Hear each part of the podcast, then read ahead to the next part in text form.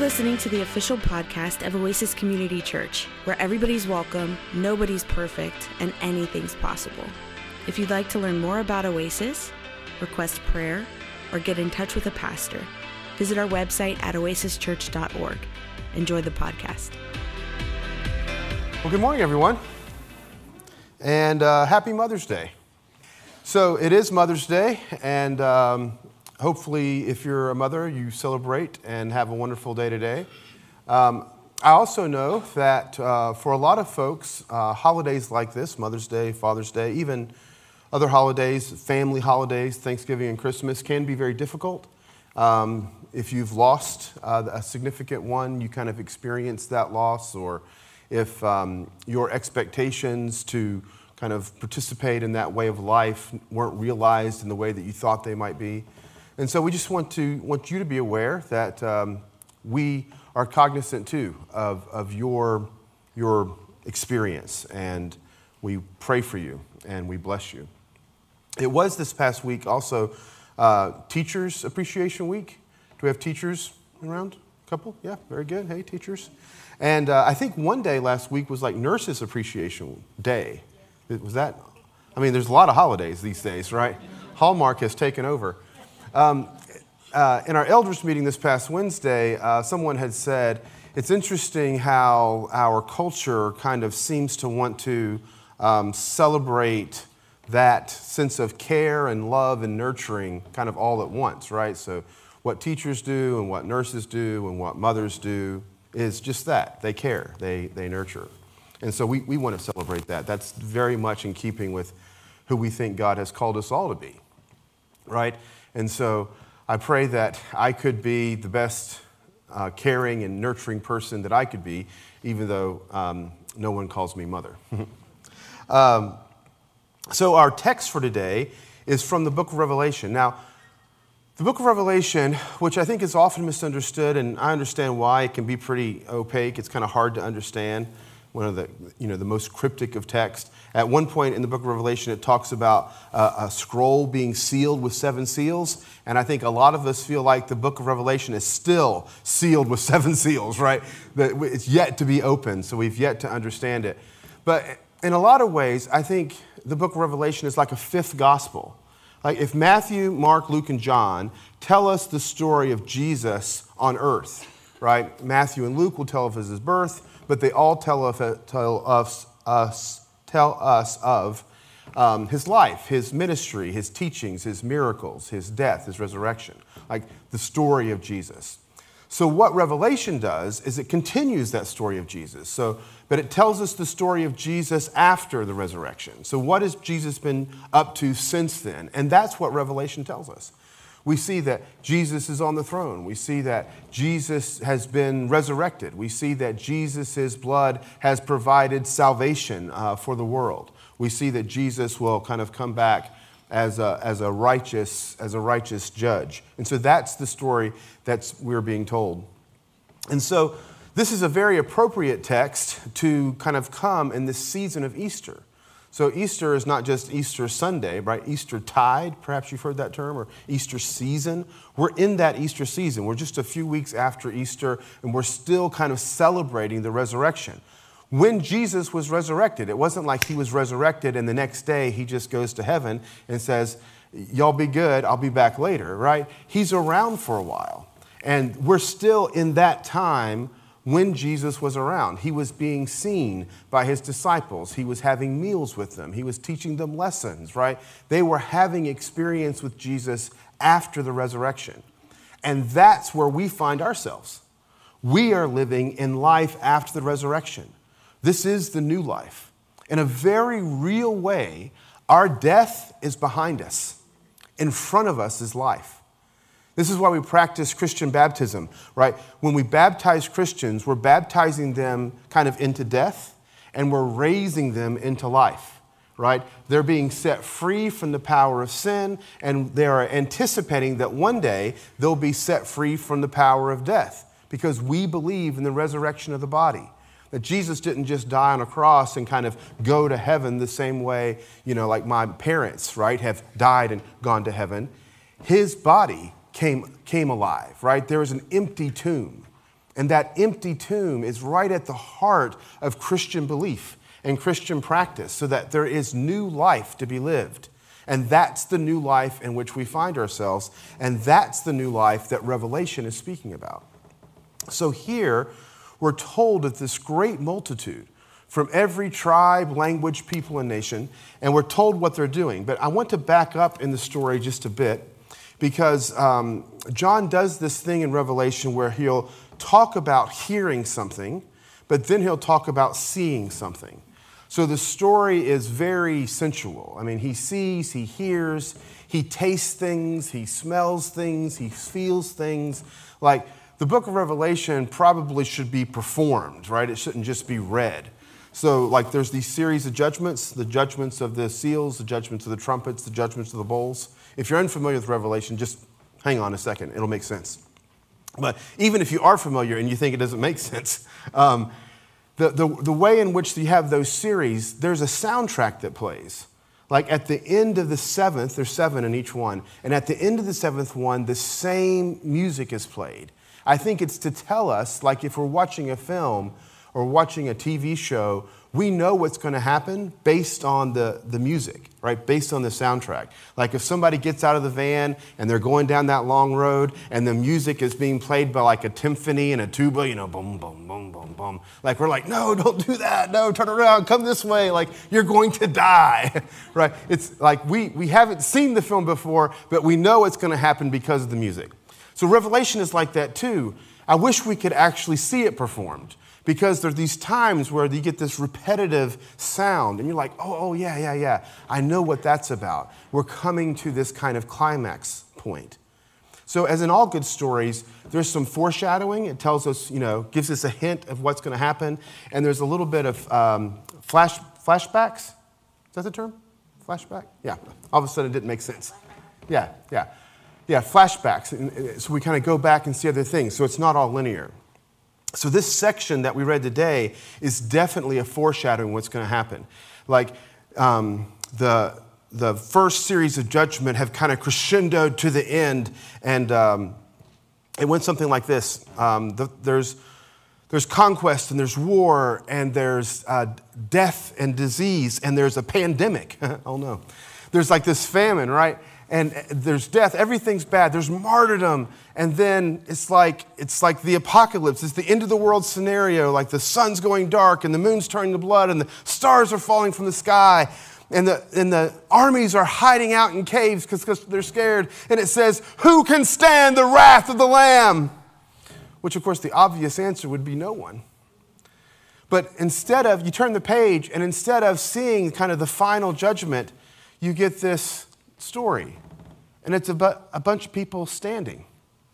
It's kind of funny, right? Who can stand the wrath of the Lamb? We know that no one can stand, and yet here's this huge group of people 144,000, 12,000 from each of the tribes of Israel, and they're all standing there.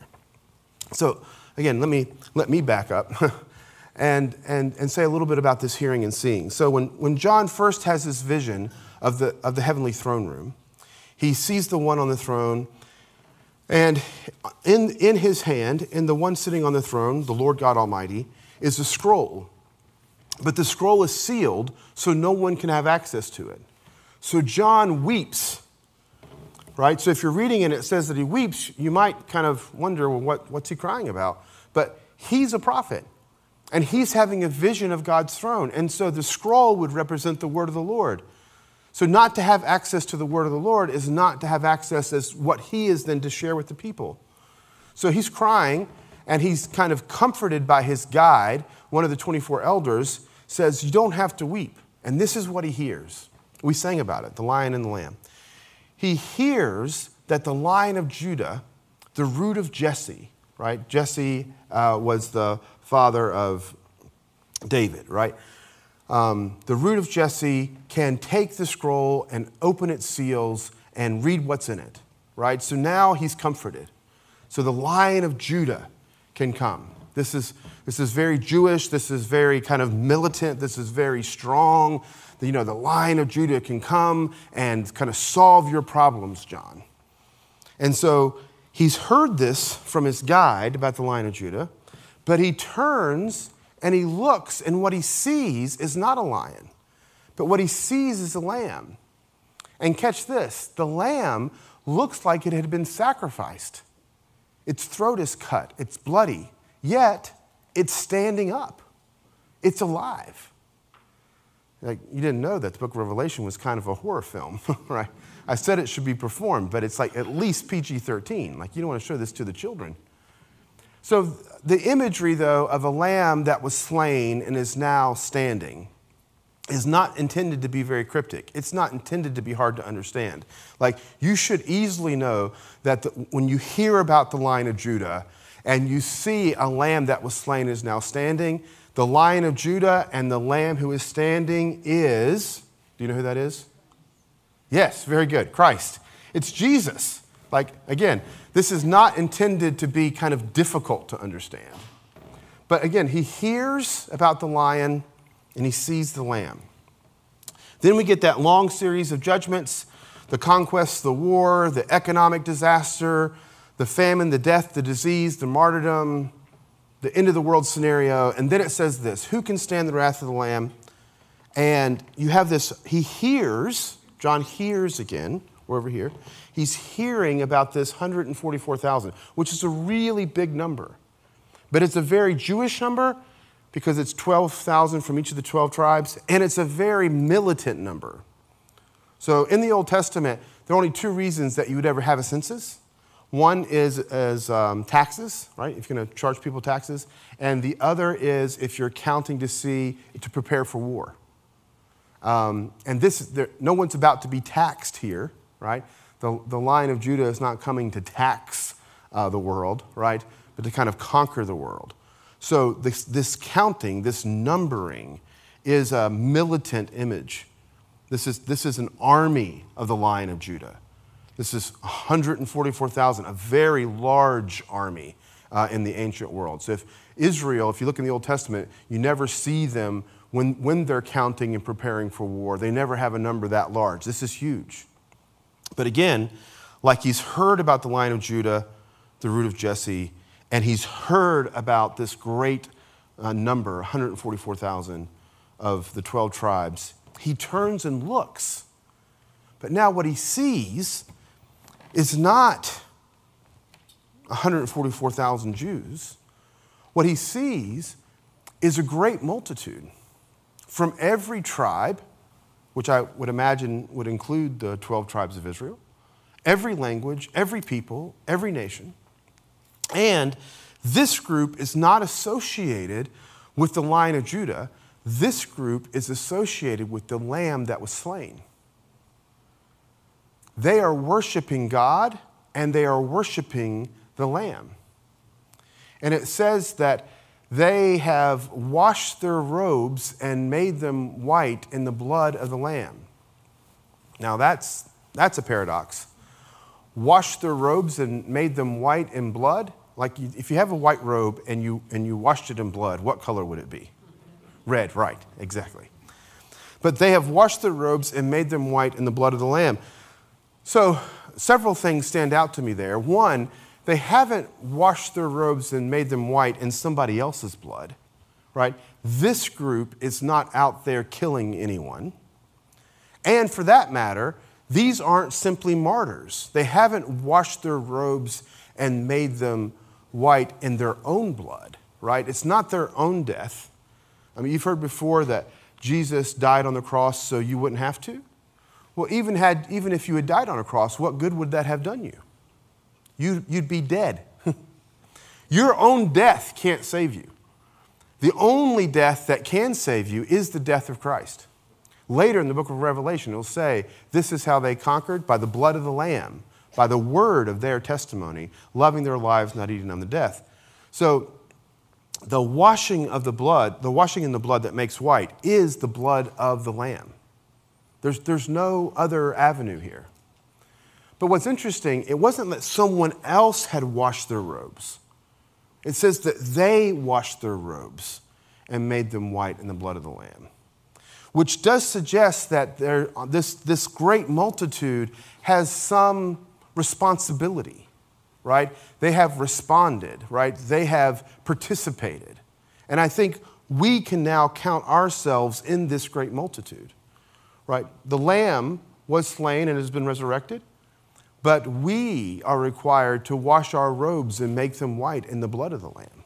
We do that by responding in faith, right? By identifying, by the word of our testimony. It says, These are those who have come through the great ordeal. That was the translation that we read. Some translations call it the great tribulation. It is the only place in Scripture, by the way, that uses those two words together, great tribulation, is this passage in Revelation 7. So, what might this mean? That on the one hand, John hears about a lion, but he sees a lamb. And on the other hand, he hears about this army of the lion, this 144,000, but he sees this multitude of the lamb, right? This is what I think is going on here. Our expectations are being both fulfilled and, in a way, challenged. Like, we, we want uh, a God who will come and deliver us by force and by might, right? Strike down our enemies. But the problem with God striking down evil is that we ourselves participate in evil things, right? We do things that are wrong. We sometimes are the perpetrators. And if God just came and wiped out all of those who had sinned, we'd be in trouble. We too would be wiped out. But what we have in our God is the promise of the lion is fulfilled in the lamb. The promise in, in an army of the lion is fulfilled in this army of the lamb. But the army of the lamb is not one that conquers in a way that armies typically conquer. It's ones who come and participate in this new life, this post resurrection, this Easter life. In his, in his devotional book, um, We Make the Road by Walking, Brian McLaren describes it uh, this way. He says, Resurrection has begun. That is, the, the resurrection that we're all anticipating at the end, it's already begun. It began with Jesus' resurrection. This is life. Again, our death is behind us, friends. It's life that is in front of us. Brian writes Resurrection has begun. We are part of something rare something precious, something utterly revolutionary. It feels like an uprising, an uprising of hope, not hate, an uprising armed with love, not weapons, an uprising that shouts a joyful promise of life and peace, not angry threats of hostility and death. It's an uprising of outstretched hands, not clenched fists. It's the someday we've always dreamed of, emerging in the present rising up among us and within us. It's so different from what we expected, so much better. This is what it means to be alive, truly alive. This is what it means to be en route, walking the road to a new and better day. Let's tell the others the Lord is risen. Let's tell the others the Lord is risen. That's the role we play we are in that great multitude, that army of the Lamb. We see this in all sorts of ways. Like in Hebrews chapter 12, it says, We are surrounded by a great cloud of witnesses. There are all these folks who have gone before, and all these folks that are even currently now serving God. And there's all these folks who, in the years to come, will serve God. And when we come to the table, that's exactly what we're experiencing right? We come to the Lord's table, but when we come, I want you to imagine that we're not just here with those of us who happen to be here this morning at Oasis. We're also at the table of the Lord with all those who will celebrate communion today.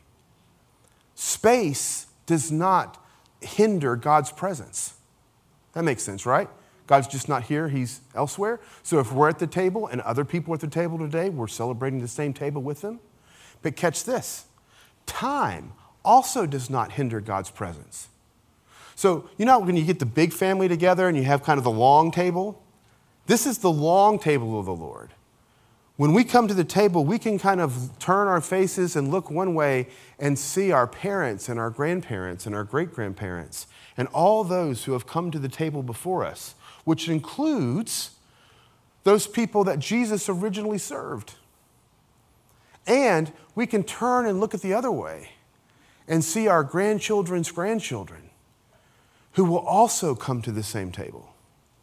This is where we experience the communion of saints. We say it in the Apostles' Creed, that third section. Right, there's a section on the Father, section on the Son, section on the Spirit. In the section on the Spirit, it says, We believe in the Holy Spirit. We believe in the one holy Catholic apostolic church, like church, Catholic little c, right? Universal church. We believe in the communion of saints. Ding, ding, ding, ding. In the resurrection of the body and the life everlasting, uh, and forgiveness of sins, the life everlasting. Amen. So it's in that communion of saints, that great cloud of witnesses that Hebrews writes about, is this great multitude from every tribe, every language, every people, every nation, and they're giving glory to God. They're standing before the throne. They have washed their robes and made them white in the blood of the Lamb. And so we're part, again, of a, of a revolution of a change, of a new life, but not of hate, of hope, not of war, of peace. One where we have outstretched hands, not clenched fists. This is where the Lord is leading us.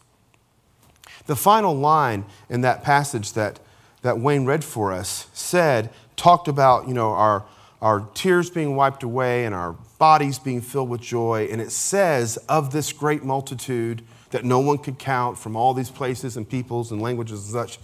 It says, and the Lamb will be their shepherd. The Lamb will be their shepherd. Talking about a paradox, right? Lambs need shepherds, right? Sheep need shepherds. Little sheep really need shepherds. But who is our shepherd? Our shepherd is the Lamb. Hmm. Men, if sheep need shepherds and little baby sheep, lambs, really need shepherds, what does it say about us that our shepherd is the lamb? The lamb is our shepherd. You know, we get this, the psalm today with Psalm 23 the Lord is our shepherd, right? And we know that psalm so well, and we've spoken on it recently about how God calls us to places um, like the valley of the shadow of the death is not something that we've experienced arbitrarily if we're following Christ, right? If the Lamb is our shepherd, we will find ourselves in the valley of the shadow of death. Because to follow him is to follow him on the way to the cross. If you want to be my disciple, you'll deny yourself, take up your cross, and follow me, right? As, as Chris Green said in the sermon I heard last year, the, the shadow of the shadow of the valley of death is cast from Jesus on the cross. But he doesn't leave us there, of course, right? He's there in the midst of that. And he's calling us then to the table. He's calling us, though, to a table that he has prepared. It's why we say it every Sunday. This is the table of the Lord, uh, not of the church, but of the Lord. It's a table that he has prepared. And here's the kicker He's prepared it for our enemies.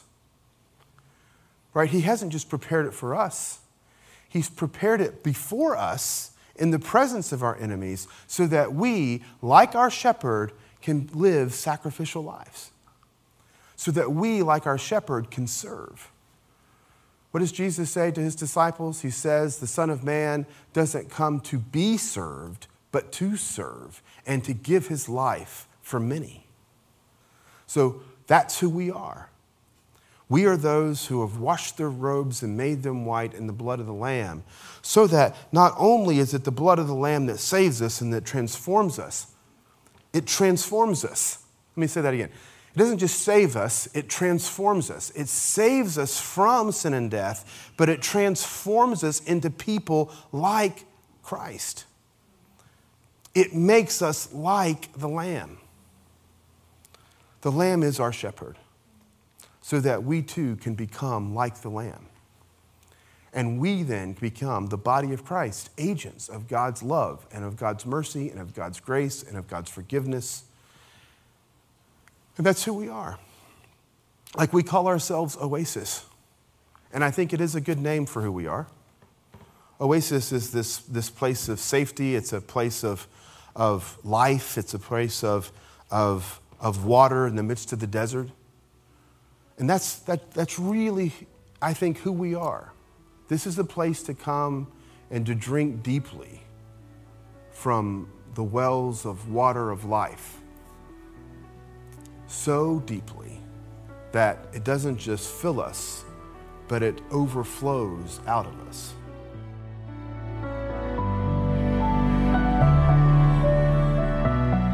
We hope you were blessed by today's podcast. If you liked what you heard and want to support us, you can do so by subscribing wherever you listen to your podcasts.